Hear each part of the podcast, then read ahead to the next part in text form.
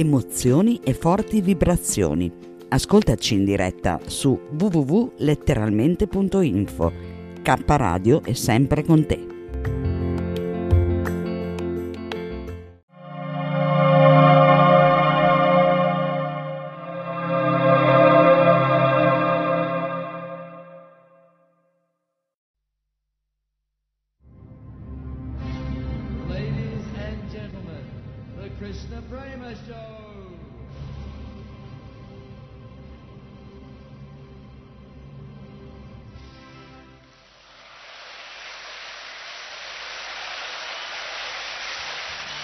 Krishna a tutti, Hare Krishna Haribol, Krishna Prema vi saluta per un altro Krishna Prema Show. Bene cari amici, eccoci qua di nuovo con un altro programma dedicato a tutti voi. Tutti voi che ascoltate la radio, che siete sempre degli, oh sì, degli ascoltatori assidui, che vi, che vi gustate, che state gustando questo ascolto trascendentale che vi porta a capire meglio quello che è il significato della coscienza di Krishna. La coscienza di Krishna, la coscienza di Dio, eh? Krishna è Dio, la persona suprema. Il supremo controllore, Param Purusha, Param Brahma, che vive nel regno supremo, Param Dhamma. Allora, andiamo bene, andiamo tutti bene, spero proprio di sì, perché in effetti questa vita senza la coscienza di Krishna altrimenti diventa veramente monotona. Io so che invece voi ascoltate sempre la radio quindi sono convinto che starete molto bene, che siete in buona salute, adesso magari alcuni di voi si sono spostati così eh, fuori dalla, dalla, solita sfera, dal solito cerchio di amicizie, proprio perché è un momento particolare, si vuole stare un po' più in pace, eh, si, si, è, si, è, lavorato per tutto l'anno, vogliamo stare un po' tranquilli e andare in vacanza. Quindi mi auguro che tutti voi adesso che siete in vacanza siate bene, eh, veramente possiate gustarvi questo riposo per poi ricaricare la batteria e ripresentarvi sulla scena beh, quando arriverà il momento e riprendere il tran tran di tutti i giorni. Eh? La vita continua, la vita va avanti nonostante ci sono increduli che pensano che la vita finisca, invece la vita continua. Il proverbio che dice si vive una volta sola, quindi cerchiamo di fare tutto quello che possiamo in questa vita, è un proverbio comune abbastanza nella realtà popolare ma eh, purtroppo devo smentire questa, questa veri, veridicità che scaturisce da questo detto popolare, proprio perché in realtà invece la vita non è monotona e non è limitata al tempo che viviamo con questa forma umana. La vita continua sempre, la vita è eterna. Quindi per tutti voi che non credete nell'eternità della vita posso leggervi un verso della Bhagavad Gita che è il, libro più importante, meraviglioso, che ci può insegnare molte cose, al di là di quelle che noi pensiamo di sapere, un libro che, come abbiamo spiegato altre volte, è proprio la cronaca di una conversazione avvenuta 5.000 anni fa tra Krishna, Dio, la persona suprema, e Arjuna, il suo puro devoto. E nel, così, nel, nell'enunciare, nel spiegare ad Arjuna la realtà dell'eternità della vita, eh, Krishna spiega ad Arjuna appunto questo verso che è un verso molto importante, un, un verso che, che, è veramente un verso che ci fa pensare, dovrebbe farci pensare almeno. È un verso che si trova nel capitolo 2 ed è il verso 16. E Krishna dice, Na sato vidyate bhavo, na bhavo vidyate sattaha, Ubayo api dristo tas tu anasto tatva darshibhi. La traduzione di questo meraviglioso verso in sanscrito è questa. Coloro che vedono la verità hanno dedotto l'eternità del reale, l'anima, e la temporaneità dell'illusorio, il corpo materiale, dallo, loro, dallo studio delle loro rispettive nature. Eh? Che significa questo? Significa che quando uno comprende, facendo un'analisi più approfondita, le caratteristiche del corpo e quindi le caratteristiche dell'anima, dell'aspetto spirituale, capisce che esiste un problema nella, nella permanenza, la capacità di permanere oltre un certo limite di tempo nel corpo, mentre invece capisce che non esiste nessun tipo di problema nella eternità dell'anima. Ovviamente Per fare questa analisi bisogna avere già un'idea di quella che è l'anima e di quello che è il corpo, perché non si può certo improvvisare così, ovviamente. L'anima, è già stato spiegato molte altre volte, è, le, è colui che è realmente il vero sé, cioè il guidatore della macchina, il corpo è ovviamente la macchina. Quindi, come succede anche nella realtà di tutti i giorni, le persone eh, passano attraverso esperienze diverse, con veicoli diversi, in accordo anche alla possibilità finanziaria che hanno, e quindi possono magari iniziare la loro avventura motoristica con un, un motoscooter, poi possono comprarsi una macchinetta utilitaria, se gli affari vanno bene, poi possono sviluppare uh, l'idea di comprarsi una macchina un po' più sofisticata, un po' più comoda, un po' più veloce, e così via, e così via, e così via, fino a che non si può addirittura arrivare, quando siamo a livello di grandi uomini d'affari, grandi dirigenti politici, grandi, grandi persone importanti, membri del governo, eccetera, addirittura di avere o possedere degli aerei personali che servono appunto per viaggiare più rapidamente e più comodamente possibile. Eh? Quindi nell'analisi che noi facciamo, nella comparazione fra questi due esempi, possiamo dire che per quanto riguarda l'acquisizione del corpo, è la stessa da parte dell'anima, cioè da parte del vero sé, da parte del, della jiva, eh, è, è, la stessa cosa. Il denaro, la possibilità di comprare che l'uomo che abbiamo descritto prima ha, può essere paragonato allo stato di coscienza. Quando uno ha una coscienza, comincia ad avere un certo tipo di coscienza, allora ecco che il, il, corpo che gli si presenta davanti, quindi che, che può in qualche modo, che merita, perché proprio in, in, accordo a quanto può spendere a livello di coscienza, sarà un corpo che comincerà a potergli dare delle possibilità di avvicinarsi verso la realtà suprema, verso la conoscenza suprema. Poi man mano che uno utilizza questo, questo aspetto, di questo, così, questo accessorio, eh, in maniera cosciente, più che lo utilizza e più che è come lui aumentasse la sua fortuna, perché attraverso la pratica della, della, della vita spirituale uno acquisisce conoscenza e quindi la coscienza diventa più grande, eh, uno comincia ad avere a disposizione la possibilità di utilizzare altri corpi che hanno ancora delle possibilità in più rispetto ai corpi precedenti per poter entrare più in profondità nel dettaglio nella conoscenza spirituale. E poi il momento fondamentale di questa ricerca, di questa vita, di questo passaggio è proprio come quando noi a un certo punto troviamo finalmente il luogo, eh, dopo tante ricerche, dove fermarci, dove stabilire la nostra dimora, dove ci sentiamo più a nostro agio, dove viviamo una realtà a contatto con la natura in una maniera positiva, perché ci piacciono i contorni, ci piace la struttura dell'esterno, ci piace la casa, ci piace tutto quello che, insomma, cioè, siamo circondati da da elementi che riescono a darci eh, conforto, a farci sentire sereni, felici. Ecco, in questo caso ovviamente si tratta comunque di una felicità temporanea, perché si tratta sempre di una felicità che scaturisce da elementi duali, quindi temporanei. Allora anche la felicità sarà temporanea, però nella, continuando avanti nell'esempio, quando noi avremo uh, trovato questo posto, avremo continuato a utilizzare questi corpi in maniera trascendentale al servizio cioè di Krishna, troveremo finalmente anche noi questo posto, però che ha delle caratteristiche permanenti, di eterna durata, perché saremo tornati nel mondo spirituale, nella nostra dimora originale. Quindi pensate a quella sensazione che si sente quando, quando siamo felici, sereni, tranquilli, ci sentiamo a nostro agio, ci piace tutto ciò che ci circonda, pensate, quella sensazione praticamente non è, para, è, non è paragonabile alla sensazione che sentiremo quando torneremo veramente a casa nel mondo spirituale insieme a Dio, a Krishna, la persona suprema. Leggiamo un attimo la spiegazione di questo verso che abbiamo enunciato prima, il verso 16 della Bhagavad Gita, il capitolo 2, la spiegazione di Srila Prabhupada, che dice il corpo materiale è soggetto a continui cambiamenti, è temporaneo. La medicina moderna ammette che le cellule del corpo cambiano ad ogni istante, provocando la crescita e l'invecchiamento. Ma l'anima continua a esistere e rimane sempre la stessa, nonostante le trasformazioni del corpo e della mente. Ecco la grande differenza tra l'energia materiale e quella spirituale. Il corpo cambia continuamente, mentre l'anima è eterna. A questa conclusione sono giunti coloro che vedono la verità sia impersonalisti sia personalisti.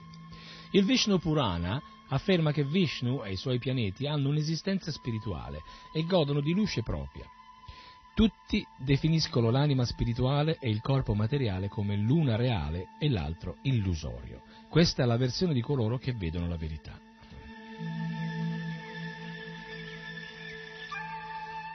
Continuiamo ancora. Questo è l'inizio dell'insegnamento del Signore agli esseri sviati dall'ignoranza. Appena l'ignoranza si dissipa e si ristabilisce la relazione eterna tra l'essere Dio, che è l'oggetto della sua adorazione, allora si capirà in un attimo ciò che distingue gli esseri viventi da Dio, la persona suprema, cui sono, di cui essi sono particelle infinitesimali. Si può comprendere la natura dell'essere supremo studiando minuziosamente la nostra natura e sapendo che siamo distinti da lui come la parte del tutto.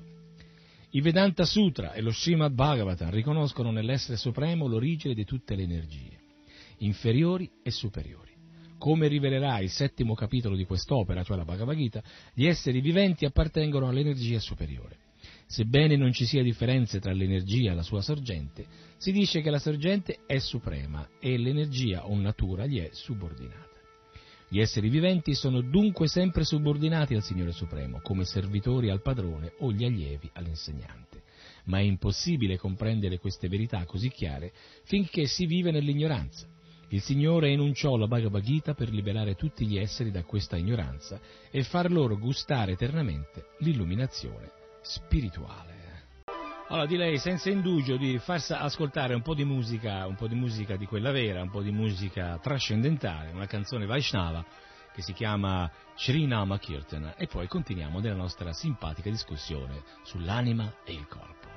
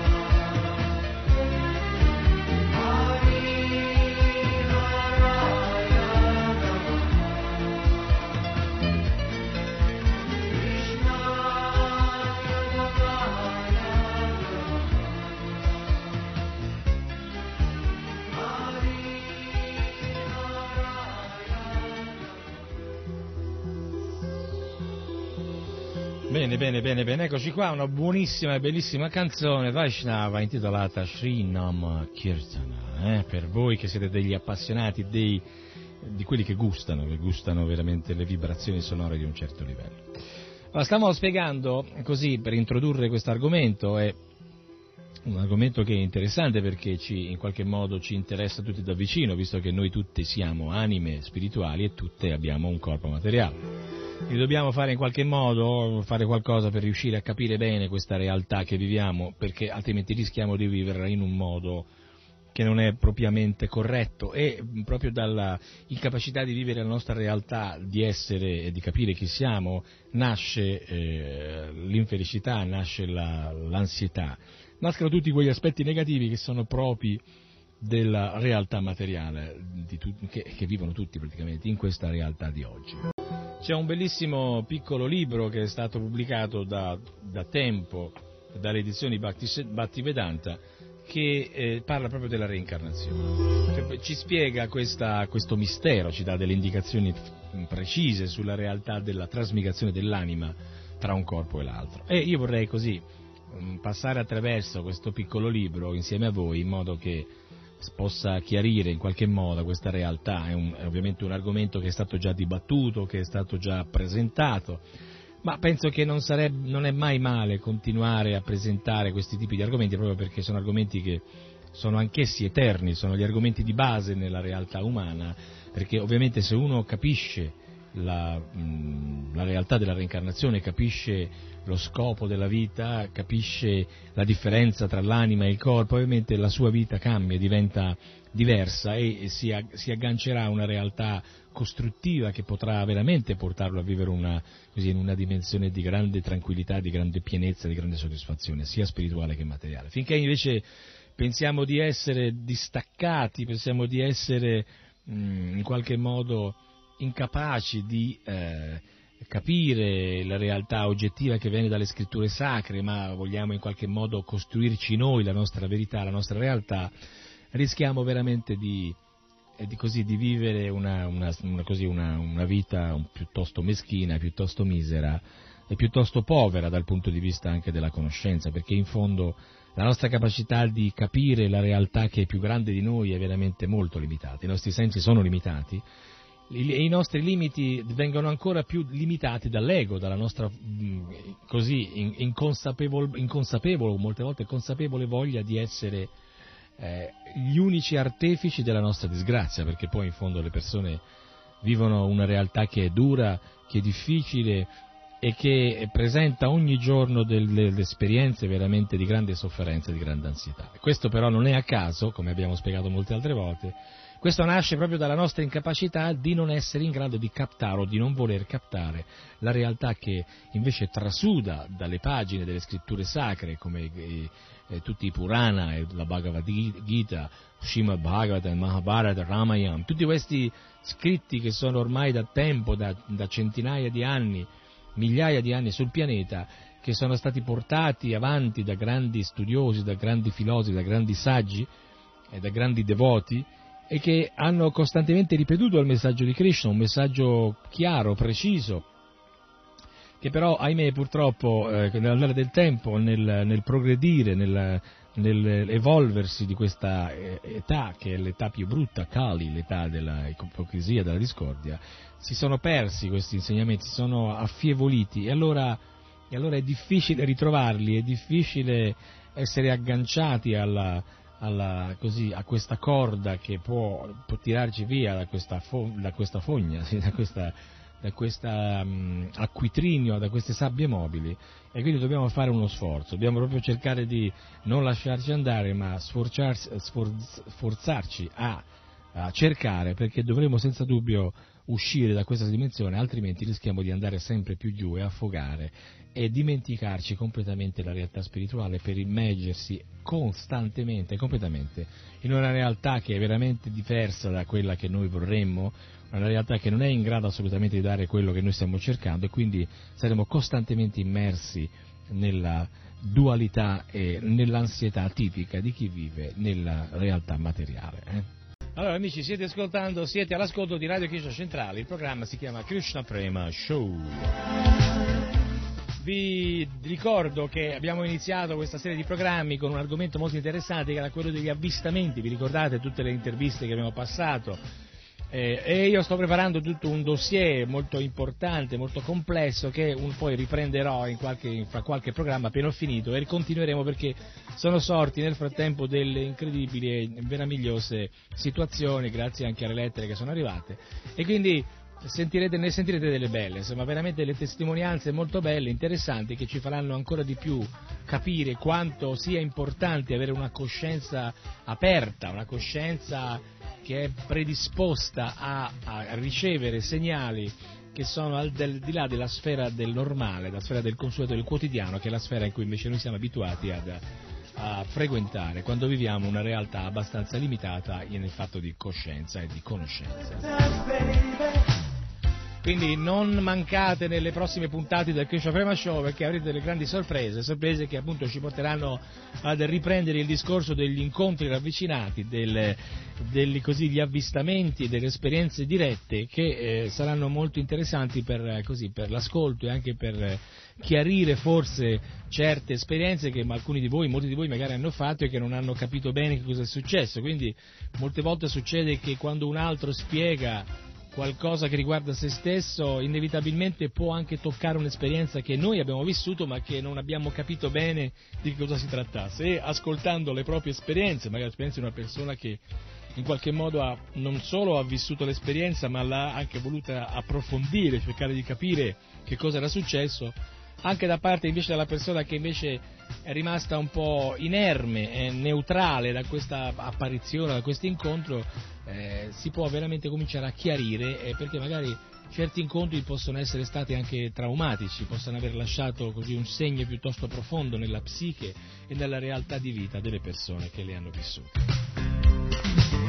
Quindi state sempre in ascolto della radio, perché la radio ovviamente non c'è solo questo, ovviamente la radio propone tutti i giorni delle, delle, dei programmi veramente stupendi, meravigliosi, ma eh, ricordatevi che ogni mercoledì alle, eh, e ogni, ehm, dico, ogni mercoledì, sì, ogni sabato, la mattina dalle 8.30 alle 10.30 e poi nel pomeriggio e poi la sera in accordo alla ripetizione dei programmi, eh, in accordo a come, come così è manipolato il, mani, il, palinsesto, cioè la programmazione della radio, quindi alcuni di questi programmi potranno andare in onda magari durante la notte, durante il pomeriggio, non si sa, comunque rimanete in ascolto perché durante queste, questi programmi, cioè il Krishna Prema Show, ci saranno ancora, entreremo ancora in questa atmosfera, che è un'atmosfera molto interessante e che svilupperemo meglio raccontandovi di esperienze veramente notevoli che abbiamo raccolto in questo lasso di tempo. Eh. Allora, dicevamo che volevamo entrare, entrare, un po' più in profondità nella realtà della reincarnazione, quindi entriamo nel, nel, primo capitolo di questo meraviglioso libretto che io mm, mm, pregherei tutti di procurarsi perché è veramente interessante e chiarisce molti degli aspetti che sono stati un po' lasciati da parte, da parte del, della cultura e della scienza moderna che si rifiuta di accettare l'idea di qualcosa che superi la barriera del tempo. Eh? La scienza moderna si basa solo e soltanto su elementi eh, che scaturiscono da esperienze di vita reali, ma non, eh, non accettano l'idea di qualcosa che possa essere imprendibile dal loro punto di vista, dagli strumenti che loro utilizzano e dalle loro le speculazioni mentali che loro utilizzano per formulare le ipotesi. Ci sono ovviamente dei limiti, l'uomo anche se è uno scienziato ha dei limiti, eh, è descritto nel Srimad Bhagavatam. I nostri limiti sono tanti, tra cui quello di eh, sbagliarci, eh, proprio di sbagliarci, di dire il falso. E, e questi limiti mh, sono presenti anche nella realtà de, delle persone che possano sembrare importanti, come gli scienziati, i politici, eccetera. Quindi non è possibile che queste persone non riconoscano questa fallibilità della realtà materiale e quindi della realtà dell'uomo condizionato.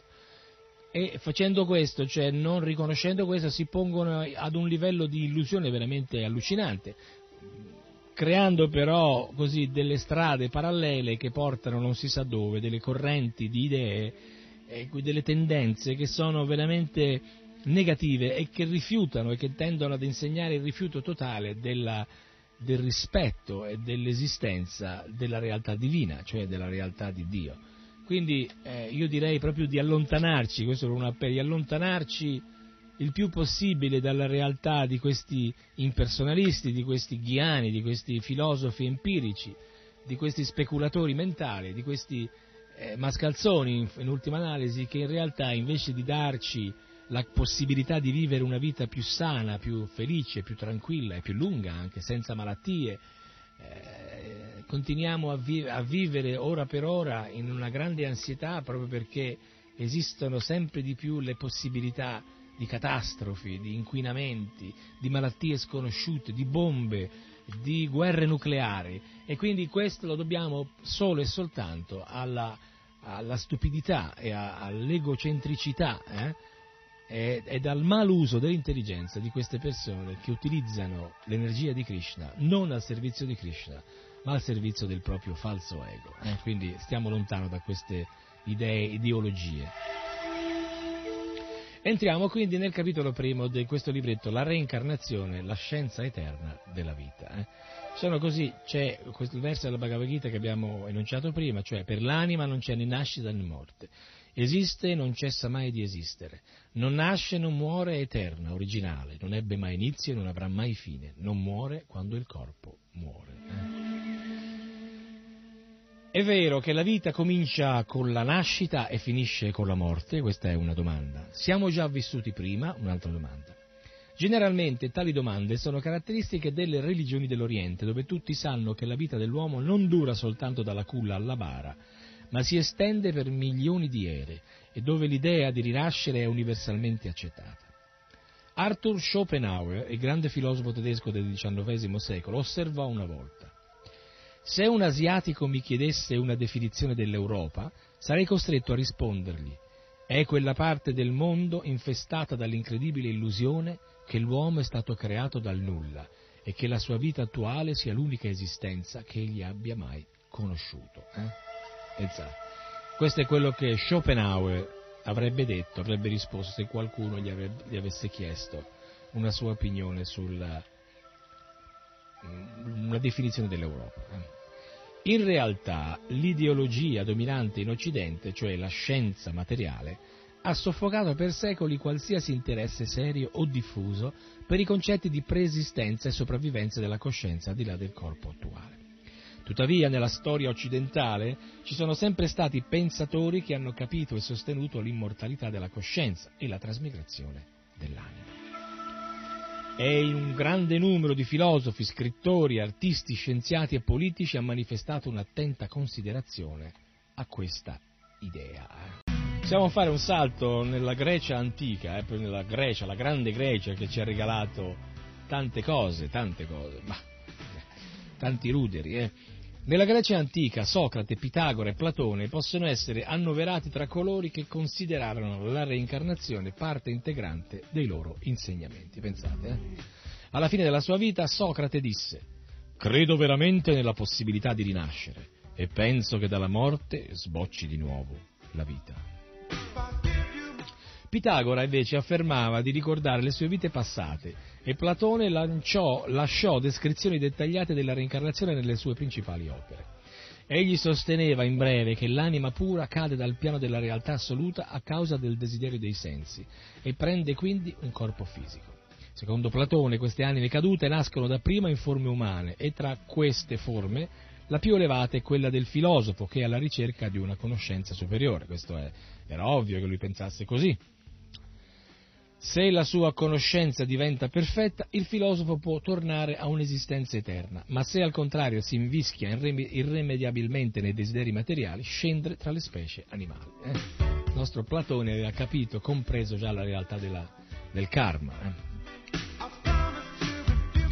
Platone credeva che i golosi e gli alcolizzati sarebbero diventati asini nelle vite future, i violenti e gli ingiusti sarebbero rinati come lupi e avvoltoi e coloro che seguivano ciecamente le, le convenzioni sociali sarebbero diventati api e formiche. Dopo un po' di tempo l'anima avrebbe ottenuto di nuovo la forma umana e con questa un'altra possibilità di raggiungere la liberazione. Alcuni studiosi ritengono che Platone e altri filosofi dell'antica Grecia abbiano attinto la loro conoscenza della reincarnazione dai misteri propri di alcune religiose come l'orfismo o dall'India. E pensare appunto che questi personaggi sono vissuti qualche secolo fa, ma della loro conoscenza, della loro ricerca è rimasto ben poco. Conosciamo Platone, Pitagora, Socrate per altri aspetti del loro impegno così di filosofi, ma non si è mai messo in evidenza questi, questi aspetti, non sono mai messi in evidenza questi aspetti che invece sono direi i più importanti, proprio perché riguardano una realtà che ci, che ci coinvolge tutti e che potrebbe veramente dare una svolta ehm, molto particolare alla nostra esistenza.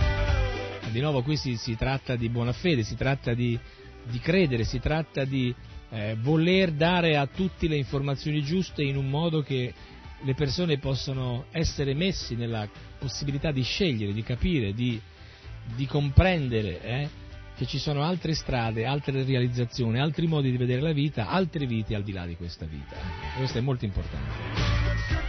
L'uomo ha combattuto in migliaia di battaglie sotto la bandiera della libertà per raggiungere quel momento di pace che tutti cercano ma che poi, ahimè, alla fine nessuno riesce ad ottenere proprio perché non c'è. Eh?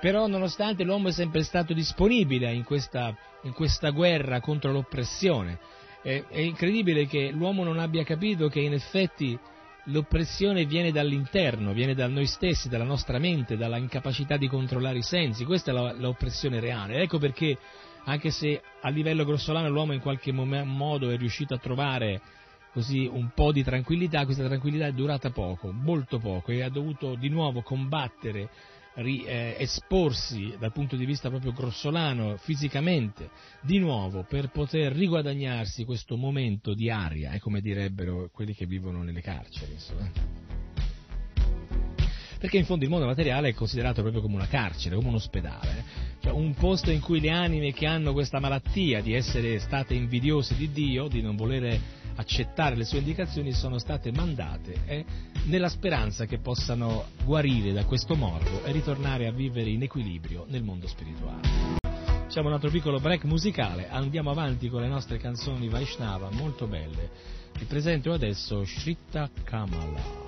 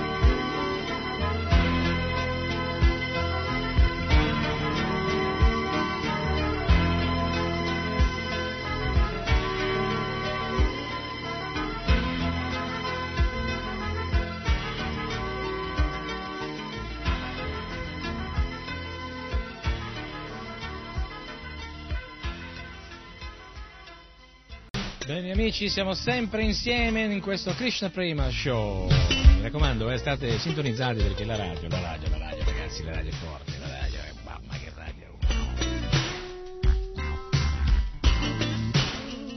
Vi ricordo che se qualcuno di voi vuole mettersi in contatto diretto con la radio può sempre fare l'820-161 eh, se si trova nella zona toscana, mentre si trova nella zona Lombardia ci sono gli altri numeri di telefono, nella zona di Padova, insomma ogni, ogni zona ha il suo numero, ovviamente. Potete mettervi in contatto, potete qui eh, in questo momento telefonare allo, allo 0558206161. Eh. Potete raccontarci qualcosa, eh, far sentire la vostra voce, il vostro, il vostro appello, volete parlare con qualcuno, volete dirci quello che pensate, mm, se avete compreso la, rea- la, realtà della reincarnazione oppure siete completamente confusi, ma Comunque potete farlo pubblicamente perché la radio è alla vostra disposizione. Allora andiamo avanti con questa analisi della reincarnazione perché è importante capire bene questo soggetto, un soggetto che veramente ci porterebbe, se fosse realizzato interamente, ad organizzare la vita in un altro modo, eh, senza dubbio. Alcenni alla reincarnazione sono frequenti anche nella storia del giu- giudaismo e dell'antico cristianesimo, eh, per esempio. Possiamo trovare informazioni sulle vite passate e future del, nella Kabbalah, che rappresenta, secondo molti studiosi ebraici, la saggezza segreta delle scritture. Nello Zohar, uno dei principali testi cabalistici, è detto le anime devono ritornare alla sostanza assoluta da cui sono emerse. Tuttavia, per raggiungere questo fine devono sviluppare tutte le perfezioni, il cui seme è già presente in loro. Se non soddisfano questa condizione nel tempo di una vita, devono cominciare a viverne una seconda, una terza e così via, finché non riescono ad acquisire la condizione che gli rende idonei a riunirsi a Dio. Secondo l'Universal Jewish Encyclopedia, l'enciclopedia ebraica, anche gli ebrei assidici hanno credenze che si ricollegano a quelle menzionate sopra. Nel III cap- secolo d.C. il teologo Origene, uno dei padri della Chiesa cristiana primitiva e il più completo conoscitore della Bibbia, scrisse Poiché sono inclini al male, alcune anime entrano in corpi dapprima umani, in seguito, se vengono in contatto con le passioni irrazionali, allo scadere del tempo loro assegnato si trasformano in animali e infine si degradano ulteriormente a livello delle piante. Da questa situazione si elevano di nuovo passando attraverso le medesime tappe per essere ricondotte alla loro dimora celeste. Anche nella Bibbia sono numerosi i passi dei quali risulta chiaramente che Cristo e i suoi seguaci conoscevano il principio della reincarnazione. Una volta i discepoli di Gesù lo interrogarono a proposito della profezia dell'Antico Testamento che affermava che Elia sarebbe riapparso sulla terra. Nel Vangelo di San Matteo leggiamo e Gesù rispose loro, in verità Elia verrà e ristabilirà ogni cosa, ma vi dico che Elia è già venuto e non è stato riconosciuto. Allora i discepoli capirono che gli stava parlando di Giovanni Battista. In altre parole, Gesù dichiarò che Giovanni Battista, che era stato decapitato da Erode, era una reincarnazione del profeta Elia. Parlando ancora di Giovanni Battista, Gesù disse, questo è l'Elia che doveva venire, e chi ha orecchi per intendere, intenda. È incredibile quanto similitudine si trovi tra queste scritture, anche se ovviamente alcune sono passate attraverso tante mani, hanno, si sono modificate a tal punto che molte volte diventa difficile pensare che siano, eh, possano essere ritenute originali, siano ancora valide, ma sotto certi aspetti, devo dire, l'essenza di queste scritture ovviamente è originale, perché tutte le scritture sacre vengono da Krishna, da Dio, la persona suprema, perché sono scritture che, che parlano di Krishna e Krishna è l'unica persona che può descrivere se stesso in maniera perfetta. Poi ovviamente lo fa, lo fa fare anche ai suoi puri devoti, ma nelle scritture vediche, per esempio, Krishna stesso nella sua emanazione di scrittore che si chiama Shila Vyasadeva ha mm, messo a punto tutte queste regole, queste indicazioni, queste informazioni che danno a tutti gli uomini del mondo, di tutte le ere, la possibilità di comprendere chi è Dio, dove è Dio, come è fatto Dio, dove vive, cosa vuole, cosa dobbiamo fare per servirlo, cos'è che gli fa piacere, quello che non gli fa piacere. Tutto ciò che esprime questa conoscenza per darci la possibilità di amare Dio conoscendolo meglio è considerata scrittura rivelata, cioè Shastra, scritture autentiche. Tutto ciò invece che non ci parla di Dio, non ci racconta di Lui non ci aiuta a capirlo e non ci aiuta quindi a sviluppare l'amore per Dio, non sono considerate scritture rivelate, ma sono considerate dei libri così normali, privi di qualsiasi significato. Ovviamente le scritture rivelate eh, ce ne sono abbastanza, quanto basta per tutti noi per poter eh, afferrare il concetto di base e cominciare a lavorare su noi stessi. Il problema nasce proprio dal fatto che la maggior parte degli uomini sono condizionati dalla realtà materiale, pensano che in fondo Dio è qualcosa di irraggiungibile, qualcosa che noi non potremo mai vedere perché noi siamo caduti, perché noi siamo imposs- impossibilitati nel comprendere la realtà suprema. E quindi a questo punto è inutile stare lì a fare degli sforzi per cercare di raggiungere qualcosa che non raggiungeremo mai. Quindi meglio lasciarsi andare, dicono questi sciocchi, lasciarsi andare a vivere le realtà che viviamo in modo così, in modo da poter godere al massimo di questa possibilità che Dio ci ha dato, dicono loro, in questa vita e in questo modo, se non altro, proprio perché siamo così bassi che non riusciremo mai a tornare nel regno di Dio, almeno avremo avuto una buona esperienza e avremo goduto a più non posso nella realtà che viviamo adesso.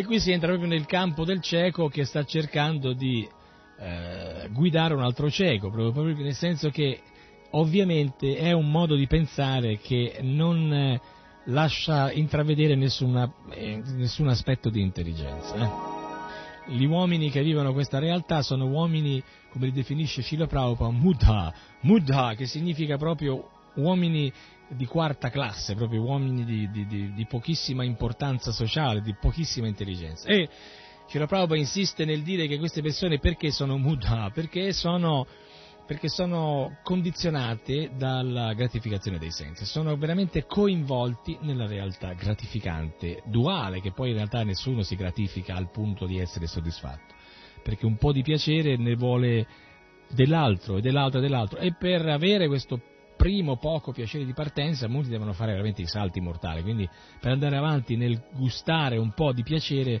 la gente deve veramente fare delle cose allucinanti e poi alla fine non è mai soddisfatta.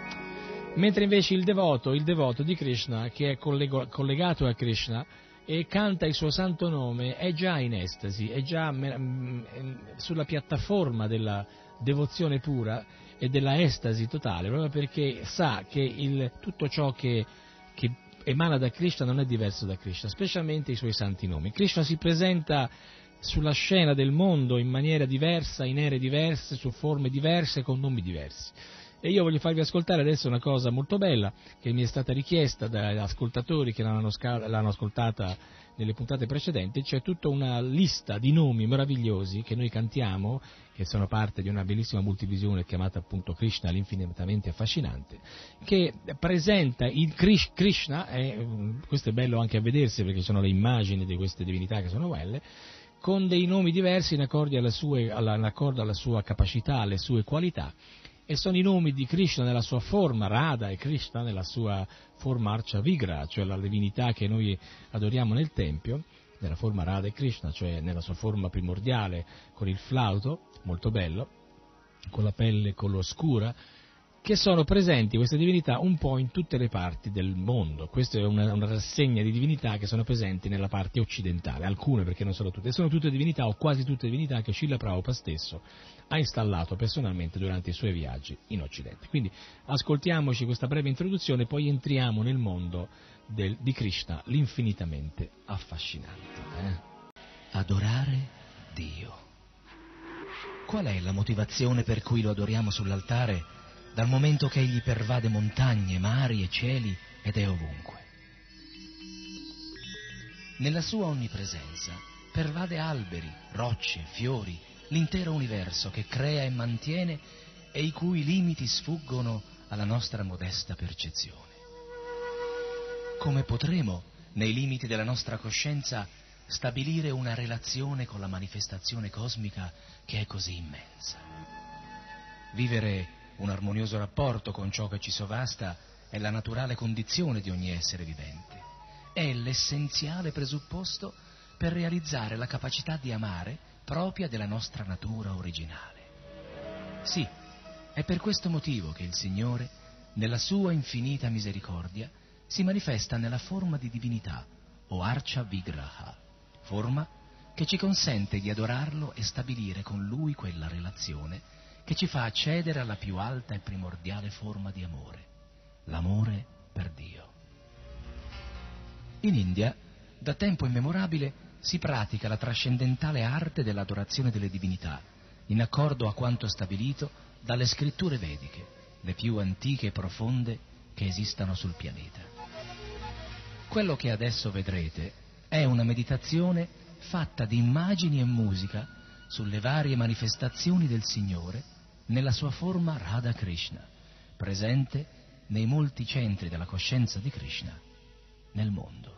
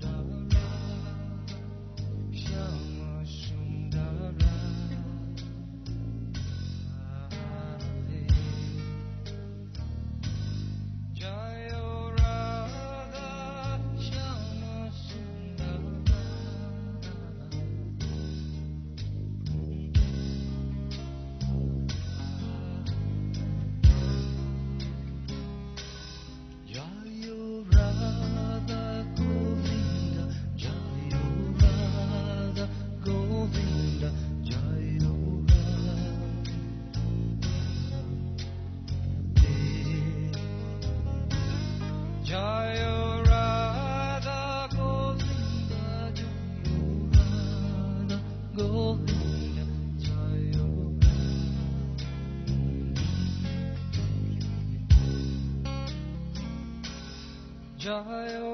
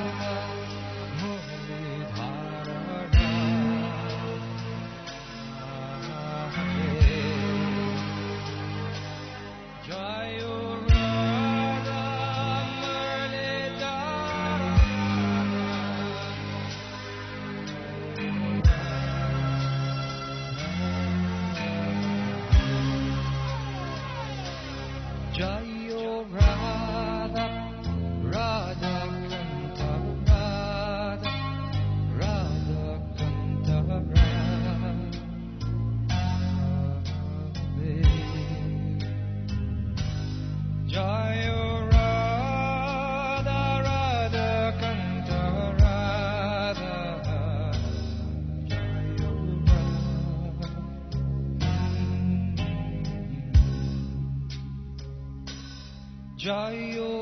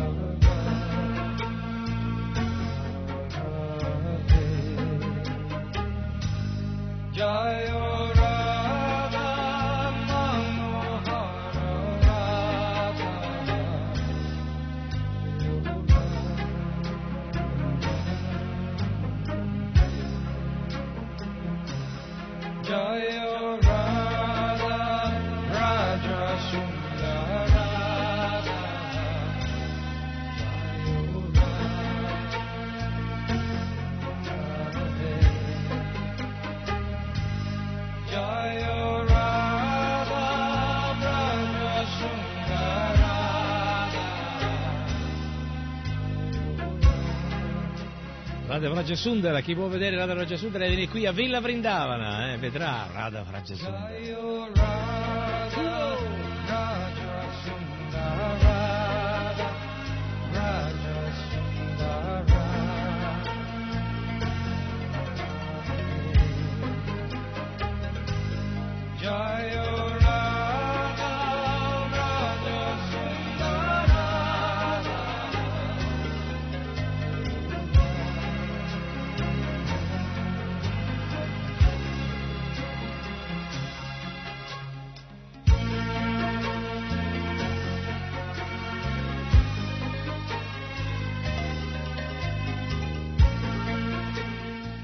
Krishna sono meravigliosi, perché Krishna è meraviglioso, Krishna è Dio, la persona suprema. E tutto ciò che ha a che fare con Krishna, riguarda Krishna, è vicino a Krishna, è come Krishna.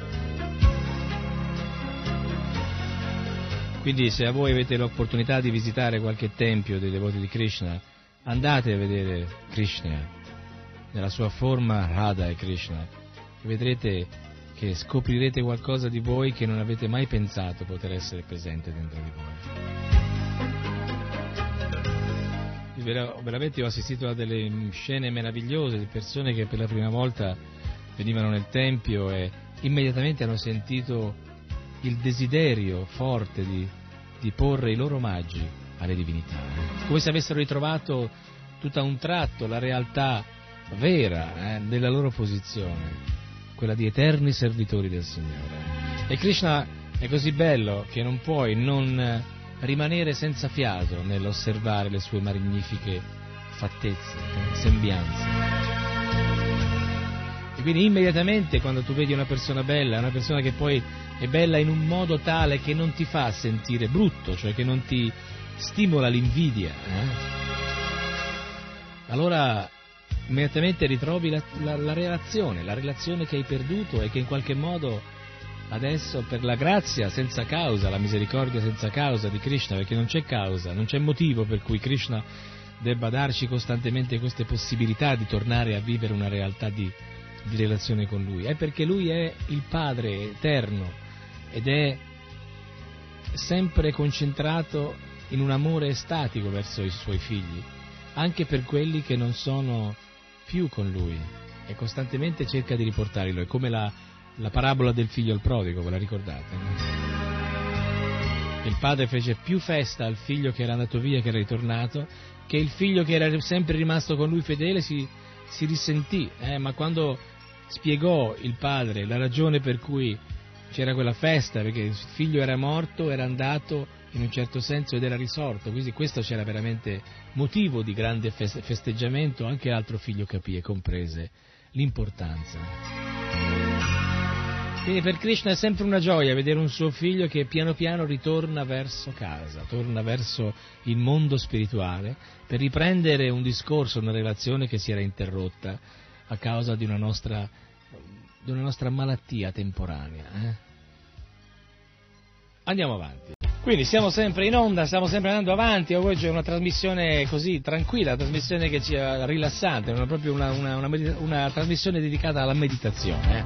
La meditazione su che cosa? Sulla forma trascendentale del Signore e sulla comprensione di quello che siamo.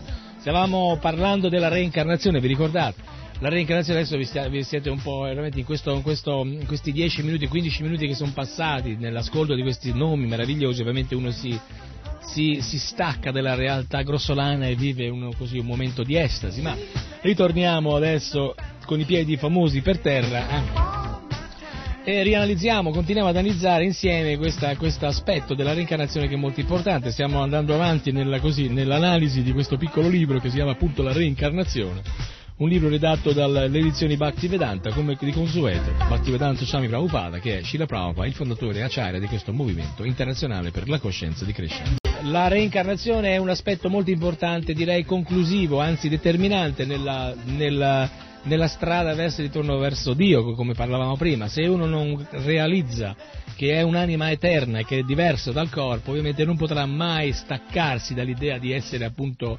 eh, così identificato in questa realtà duale e non potrà mai vivere la realtà eterna del corpo, o meglio, diciamo, la vivrai in una maniera eh, inconsapevole, eh? quindi sempre con la paura della morte. Anche gli animali hanno paura di morire, ovviamente, anche se il loro istinto ovviamente eh, si muove un po' mh, più in maniera più, più equilibrata, proprio perché loro seguono più da vicino, in maniera più razionale le leggi della natura. L'uomo invece si crea fantasie, si crea mondi diversi, si crea illusioni diverse proprio nella ricerca di uscire, di allontanarsi sempre di più da, questa- da questo appuntamento che, che non si può invece evitare, che è appunto la morte. Krishna nella Bhagavad Gita dice coloro che non mi vedranno, mi incontreranno, non mi vorranno incontrare come Dio, la persona suprema, mi dovranno incontrare come la morte. Krishna è anche quello, Mrityu, eh, la morte. Quindi per tutti voi che volete in qualche modo invece vivere una realtà di grande coscienza, di grande meravigliosa coscienza e di grande felicità in questo, mm, questa- questo specchio eh, che è eh, temporaneo, questo piccolo frammento della nostra esistenza eterna, dovete, se volete, eh, ritornare ad essere più vicini alla realtà della conoscenza. La conoscenza che viene dai Veda, i Veda sono i grandi classici dell'India, sono i libri che noi distribuiamo costantemente tutti i giorni in maniera piuttosto copiosa, anche direi, fortunatamente per il pianeta, perché questi libri hanno la possibilità, come abbiamo spiegato molte altre volte, di farci tornare alla coscienza originale. Come? Perché questi libri ci parlano direttamente di Dio, la persona suprema. I libri sono fondamentali per rispondere alle nostre domande. Abbiamo milioni di domande che noi ci facciamo ogni giorno e non sono solo domande che riguardano che cosa mangerò stasera, dove andrò a passare la serata, ma dovrebbero essere anche domande del tipo di cui vi farò ascoltare adesso, eh, perché è meglio eh, così per darvi un'idea più chiara. Eh, sentiamo un po' quali sono le domande. Le domande. Ah, che bella notte. Che cielo limpido, pieno di stelle.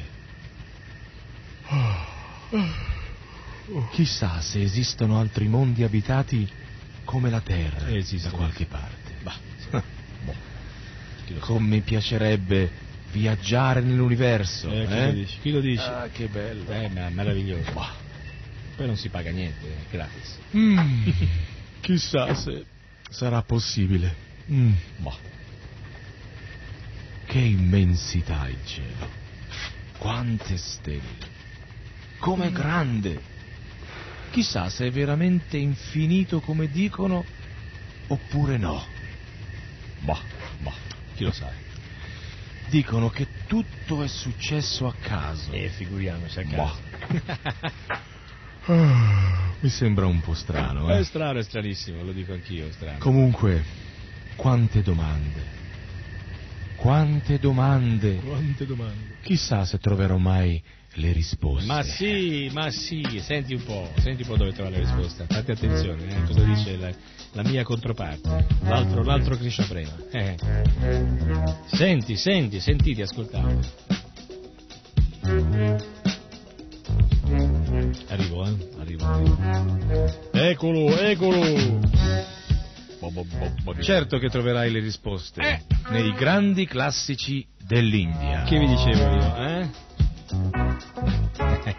I libri che rispondono a tutte le domande. Tutte le domande, tutte, anche quelle di Cercali. cucina, tutte, tutte. Nel centro Hare Krishna più vicino alla tua città. Bello, bello, vado subito a vedere, anche voi fate I una grandi cosa. classici dell'India. Andate subito a cercare i grandi classici dell'India, vedete che la vostra vita diventerà meravigliosa e comincerete a riapprezzare Krishna, Dio, la persona suprema. Govinda, Govinda Jaya Jaya, Gopala Jaya Jaya, Govinda Jaya Jaya, eccolo qua.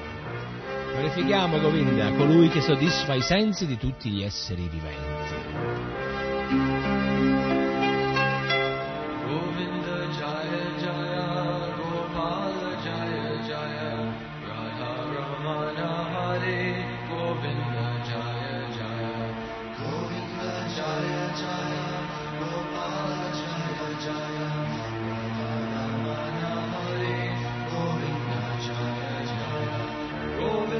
Jaya Jaya Gopala Jaya Jaya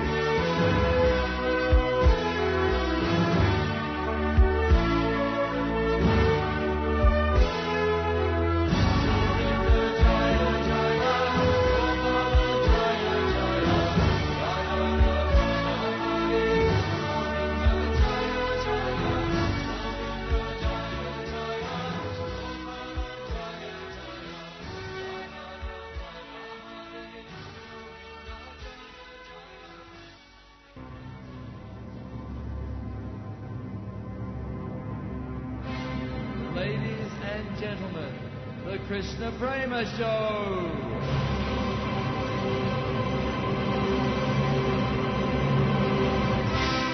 Come la musica, la musica è importante, la musica veramente prende una parte di spicco nella nostra realtà quotidiana. eh. Ovviamente ci sono suoni belli, suoni brutti, suoni che non sono nemmeno dei suoni, su- ma ovviamente la musica, i suoni, il rumore molte volte, il- la vibrazione sonora comunque è presente in tutti gli aspetti della nostra realtà.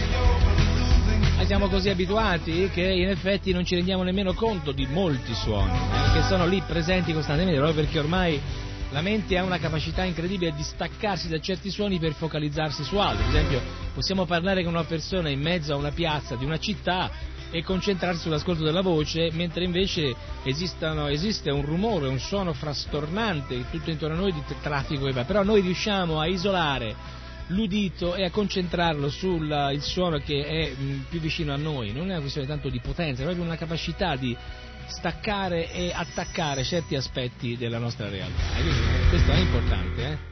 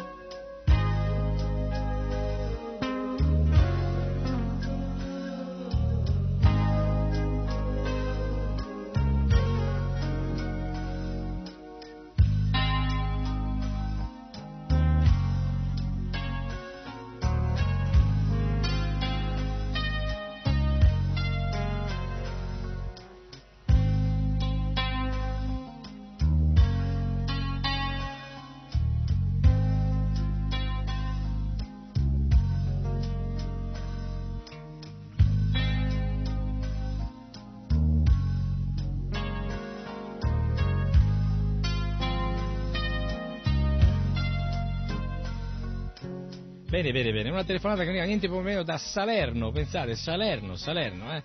E Salerno, il nostro amico Stefano De Falco voleva sapere come fare per poter prendere dei libri. Eh, mi sembra anche giusto.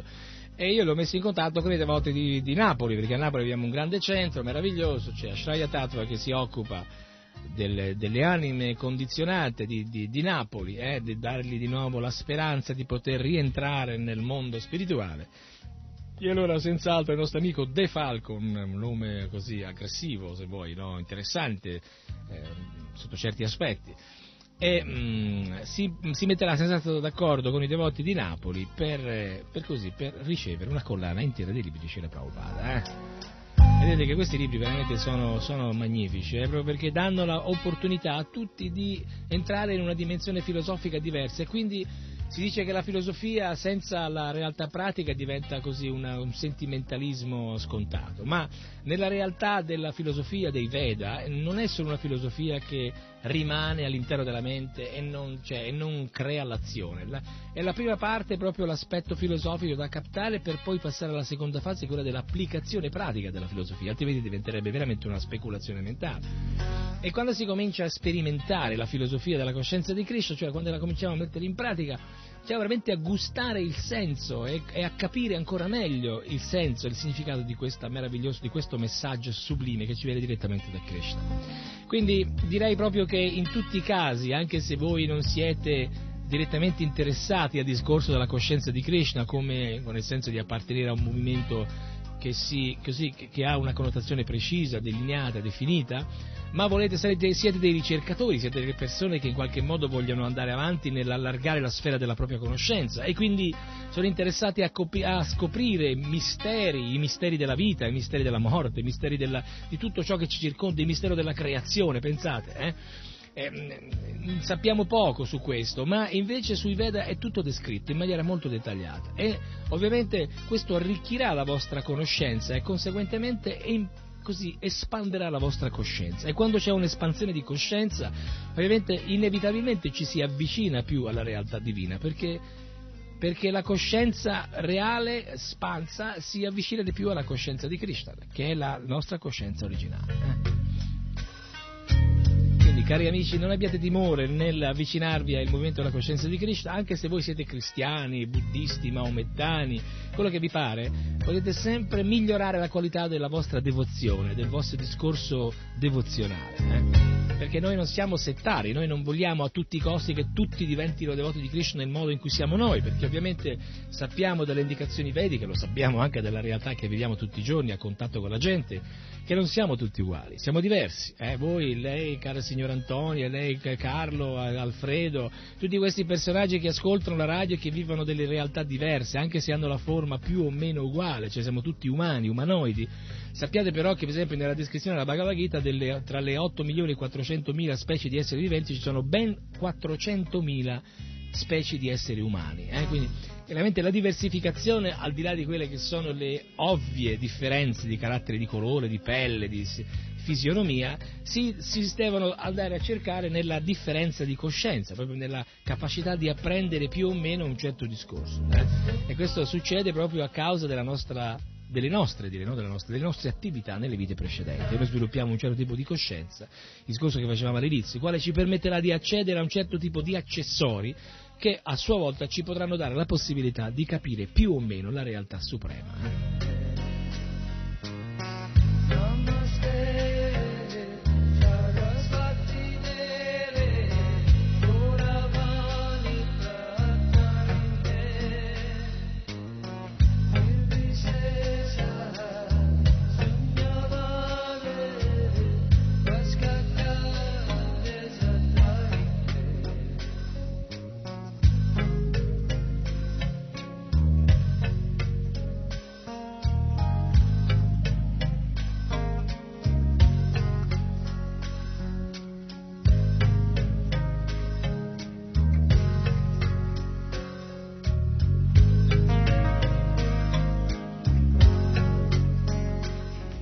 Cari amici, andiamo avanti, siamo ormai arrivati quasi a fine della tras- trasmissione, direi. Stavamo analizzando le prime pagine, proprio l'introduzione, direi, di questo meraviglioso piccolo libretto che si chiama La reincarnazione, la scienza eterna della vita. Eh, perché la vita è eterna e il capire come la, te- la vita è eterna è, naturalmente non è una cosa romantica, come tutti possono sembrare, non si va avanti solo con la convinzione dell'analisi delle rose, dei fiori, delle della natura, dei- de- delle, delle arie libere, pure, degli uccelli che volano, dei cieli tersi e così via, ma bisogna scendere a un livello un po' più terreno per analizzare, ma l'analisi deve essere fatta su una fonte di conoscenza reale, precisa. E questa analisi non può essere fatta meglio che se non eh, attraverso le indicazioni che Dio stesso, Dio stesso ha lasciato, proprio perché Lui è il creatore assoluto, Lui è l'energetico primo, eh, che da Lui emanano tutte le energie con la quale poi eh, manipolate con destrezza dal signore Brahman, che è il, il vero eh,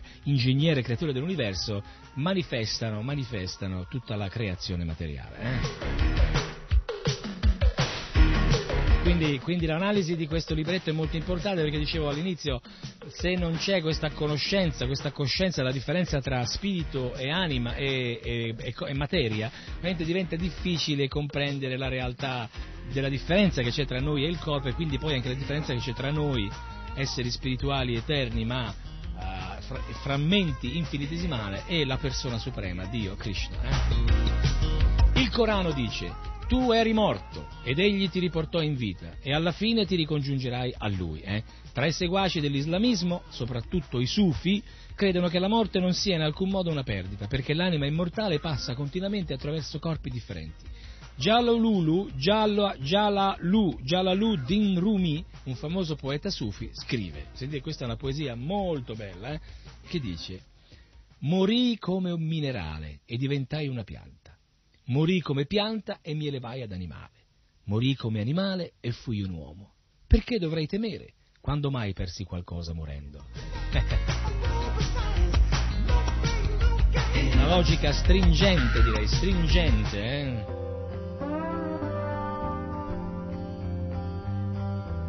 Quindi amici, cerchiamo di stringere, stringere nel senso di diventare più profondi nella nostra analisi della realtà di noi stessi, proprio perché se stringiamo e ci mettiamo un po' di più di, così, di determinazione nella nostra ricerca, rischiamo di capire qualcosa, il che potrebbe anche darsi che ci faciliterebbe la vita. eh? Io direi proprio che questo aspetto è molto importante, molto importante. Le antichissime scritture vediche dell'India confermano che l'anima, secondo il suo grado di identificazione con la natura materiale, assume una delle 8 milioni e 400 mila forme esistenti. E una volta incarnata in una certa specie di vita si evolve, eh, si evolve automaticamente da forme inferiori a forme superiori, ottenendo infine un corpo umano. eh. Vediamo quindi che tutte le principali religioni occidentali, giudaismo, cristianesimo e islamismo, presentano nella struttura dei loro insegnamenti elementi ben definiti del concetto di reincarnazione, sebbene coloro che ufficialmente custodiscono il dogma li ignorino o ne neghino l'esistenza. Eh, è proprio così, eh? Eppure esistono queste realtà, ma però fanno finta che non ci sono. Eh? Scazzoni.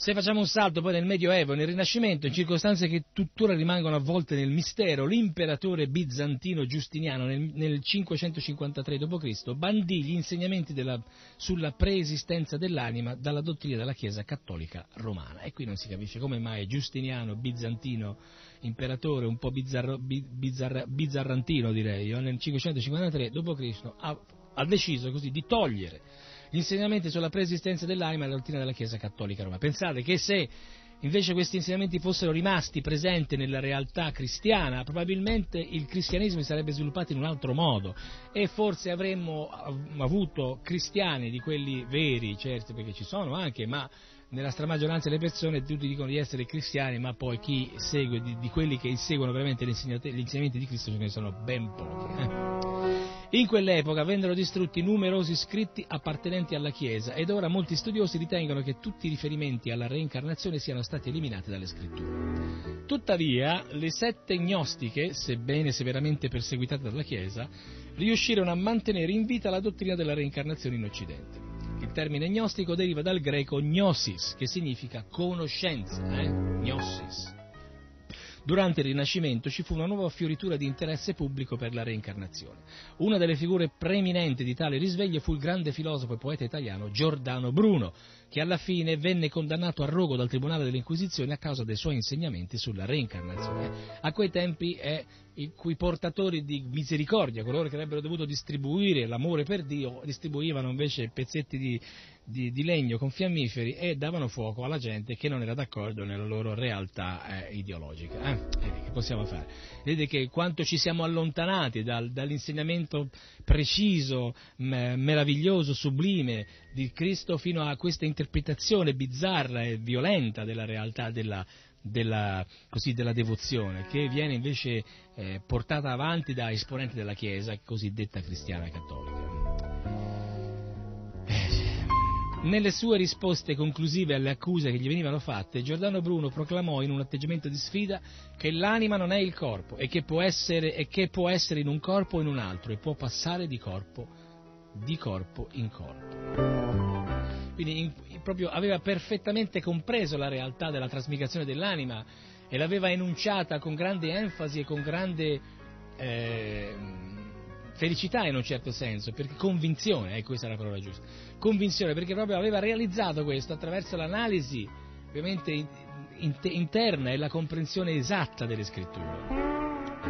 A causa della soppressione di tale principio da parte della Chiesa, gli insegnamenti sulla reincarnazione diventarono clandestini e sopravvissero in Europa delle società segrete dei Rosa Croce, dei massoni, dei cabalisti e di altri. Eh? Pensate, bisognava discutere in privato e nascosto come facevano in tempo di guerra durante il proibizionismo quelli che insomma si nascondevano, volevano bere alcolici, sigarette eccetera per parlare di conoscenza, conoscenza trascendentale che, conoscenza trascendentale che invece avrebbe dovuto essere elargita a tutti in maniera così, proprio a piene mani, proprio perché quel, grazie a quel tipo di conoscenza l'uomo avrebbe avuto la possibilità di evolversi a un livello che non è più di Muddha, come lo descrive Scilla Prabhupada, ma potremmo aver avuto magari la possibilità di instaurare una classe brahmini, una classe di sacerdoti reali, veri, sacerdoti che veramente vivono la coscienza di Dio in una maniera perfetta, precisa, senza trasgredire gli ordini e gli insegnamenti del Signore. Invece purtroppo oggi ci troviamo a vedere che la realtà di oggi, anche dal punto di vista religioso, è una realtà che passa attraverso dei compromessi che hanno inquinato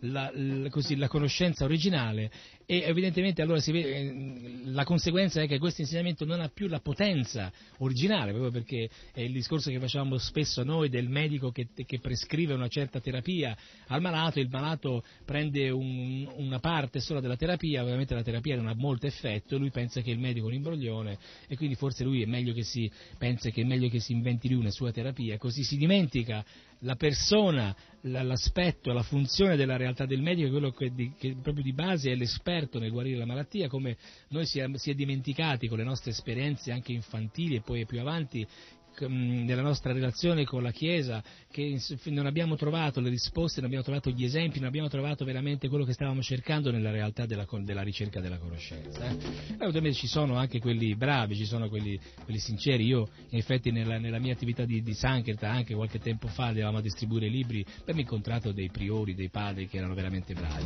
Però nella stramaggioranza delle situazioni, ahimè, dobbiamo confessare che la coscienza è piuttosto bassa. Eh? All'epoca dell'illuminismo gli intellettuali europei cominciarono a liberarsi dalle costrizioni imposte dalla censura ecclesiastica. Il grande filosofo Voltaire scrisse che la dottrina della reincarnazione non è né assurda né inutile e aggiunse non è cosa più sorprendente essere nati due volte anziché una soltanto. Può sorprendere tuttavia sapere che numerosi tra i padri fondatori dell'America rimasero affascinati dall'idea della reincarnazione quando l'interesse sull'argomento si diffuse anche oltre l'Atlantico ed arrivò in America e finirono con l'accettarla. Esprimendo la sua ferma convinzione, Benjamin Franklin scrisse Poiché, in, perché, poiché esisto in questo mondo, credo che in una forma o nell'altra io esisterò sempre. Nel 1814 il Presidente degli Stati Uniti John Adams, che aveva letto dai libri sulla religione indù, scrisse, scrisse ad un altro ex presidente, Thomas Jefferson, chiamato il Saggio di Monticello, a proposito della dottrina della reincarnazione. Dopo essersi ribellate all'essere supremo, Adam scrive, alcune anime furono gettate nelle regioni di totale oscurità e poi lo statista aggiunse, esse furono rilasciate dalla prigione e vennero loro concesso di elevarsi fino alla terra, dove avrebbero dovuto trasmigrare attraverso ogni specie animale, rettili, uccelli, bestie e uomini, secondo la loro posizione e il loro carattere, assumendo perfino forme vegetali e minerali come in una specie di libertà vigilata. Se queste anime avessero superato perfettamente queste prove, avrebbero potuto ottenere corpi di mucche e di uomini. Se come uomini si fossero comportate bene, sarebbero state riportate alla loro felice posizione originale nel cielo. Pensate, incredibile, proprio incredibile come queste persone avevano realizzato la realtà della reincarnazione, proprio del... Perché? Perché l'hanno realizzato? Perché fa parte di noi la conoscenza. E quando ritroviamo un momento di calma, un momento di serenità, un momento di verità, eliminando l'intossicazione esterna, riusciamo finalmente a ritrovare la nostra realtà originale. eh. Quindi direi che insomma per oggi ci fermiamo qua, eh, ci fermiamo questa puntata, ci fermiamo qua proprio perché siamo vicini al tempo di andare e di lasciarvi, purtroppo perché stiamo molto bene insieme. Continueremo nelle prossime puntate finché non ho preparato questo dossier ancora per espandere il nostro discorso sugli avvistamenti, sulle- sugli incontri ravvicinati e mi prometto di continuare a parlare appunto di, questa, di questo aspetto della reincarnazione, questo argomento che è molto interessante che è stato già trattato comunque ampiamente anche da altri devoti alla radio. Comunque è sempre bene rinf- così, rinfrescare un po' le menti su certe realtà che noi delle volte sembriamo essere in grado di accettare, ma poi che in realtà ci troviamo spiazzati e non, e non riusciamo poi ad applicarla questa realizzazione sulla pratica. Dicevo prima che la filosofia è bella proprio perché esprime delle realtà che sono realizzabili attraverso la pratica, non sono realtà che rimangono ferme lì nella mente e che ti creano solo un disturbo, eh?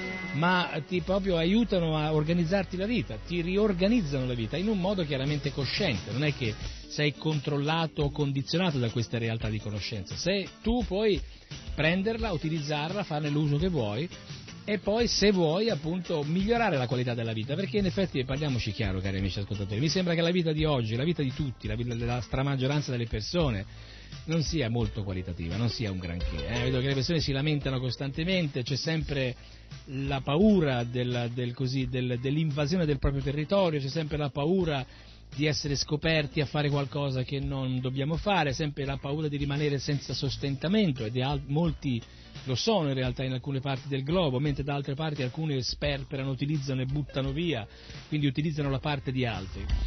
E insomma c'è sempre la paura di guerre, c'è sempre la paura di inquinamenti, c'è sempre la paura. La paura, la paura è un sintomo strano, un sintomo che non è certo un sintomo trascendentale, non è certo un sintomo di, di virtù la paura.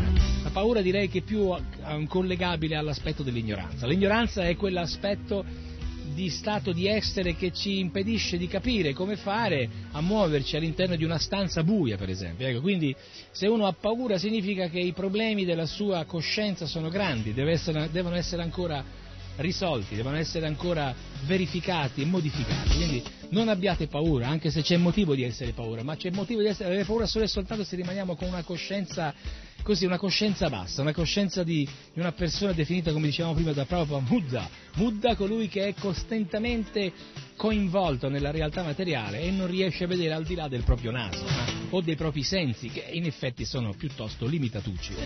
Quindi, cari amici, non preoccupatevi, comunque c'è speranza per tutti, dice finché c'è vita c'è speranza. Ora, la vita è eterna, dice quindi ci sarebbe una speranza eterna, sì, però la speranza è eh, percorribile come, come strada solo se abbiamo la forma umana, perché con la forma di un, di un maialetto d'India, con di uno scoiattolino, un topino, un cagnetto, oppure una rana, oppure una talpa, oppure quello che volete, diventa difficile comprendere la filosofia della conoscenza, la coscienza di Krishna. Allora, non, eh, non buttiamo via questa forma umana, manteniamola meglio possibile, senza però essere troppo coinvolti nella realtà eh, così della- del corpo, cioè, preoccupiamoci solo di mantenerlo in maniera eh, pulita, in salute, in modo che possiamo utilizzarlo al meglio, come, come farete voi per la macchina, insomma la pulite ogni tanto, la lubrificate, però non è che state tutto il giorno a passare il vostro tempo a, a vedere se c'è un moscerino che ha sporcato il, il vetro oppure il paraurti, no, dico, la macchina la utilizzate, eh. quindi il corpo va utilizzato, ma va utilizzato bene, ecco, quindi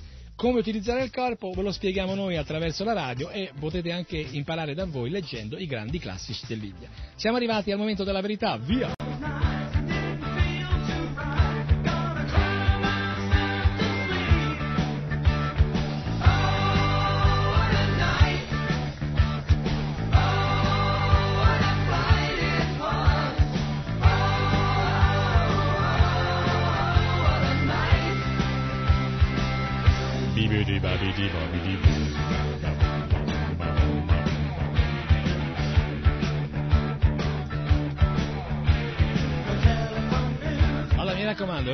Rimanete sempre in ascolto perché la radio continua, la radio va avanti, la radio non si ferma mai, a meno che non toglia la corrente, qui non si va avanti costantemente. Il messaggio di Krishna è costante, perenne nel, perenne, no, perenne, perenne nel tempo, non si ferma mai perché è trascendentale, trascende tutti i guna, trascende le intemperie, il sole, la luna, il freddo, il caldo, la pioggia, eh, la siccità, insomma trascende tutto, arriva direttamente e perfettamente al cuore di ogni essere vivente. Quindi Krishna sa come pilotare le proprie energie, siamo al sicuro, non abbiate paura, siamo al sicuro se siamo insieme a Dio, la persona suprema. È Lui che controlla tutto, se Lui ci ama, se noi lo amiamo non c'è ragione di aver paura, perché è Lui che controlla tutto, eh, pensate.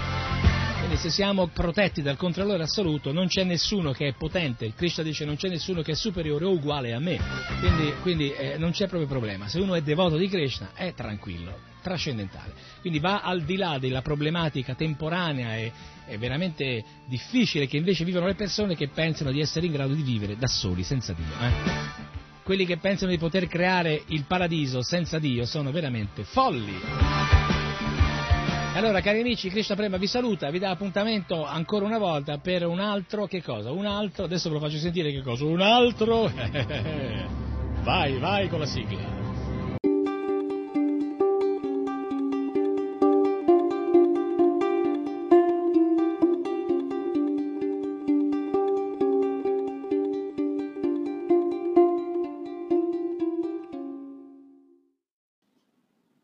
Anchor è un'applicazione che ti permette di registrare in modo facile un podcast e distribuirlo. Potrai distribuire il tuo podcast anche su podcast di Apple e su molte altre piattaforme gratis. Ti permette di salvare clip audio con il tuo smartphone, aggiungere la tua musica in sottofondo e inserire effetti sonori e brani. Una volta che hai registrato e aggiunto la musica, sei pronto a distribuire gli episodi del tuo podcast e l'applicazione ti aiuta anche in questo.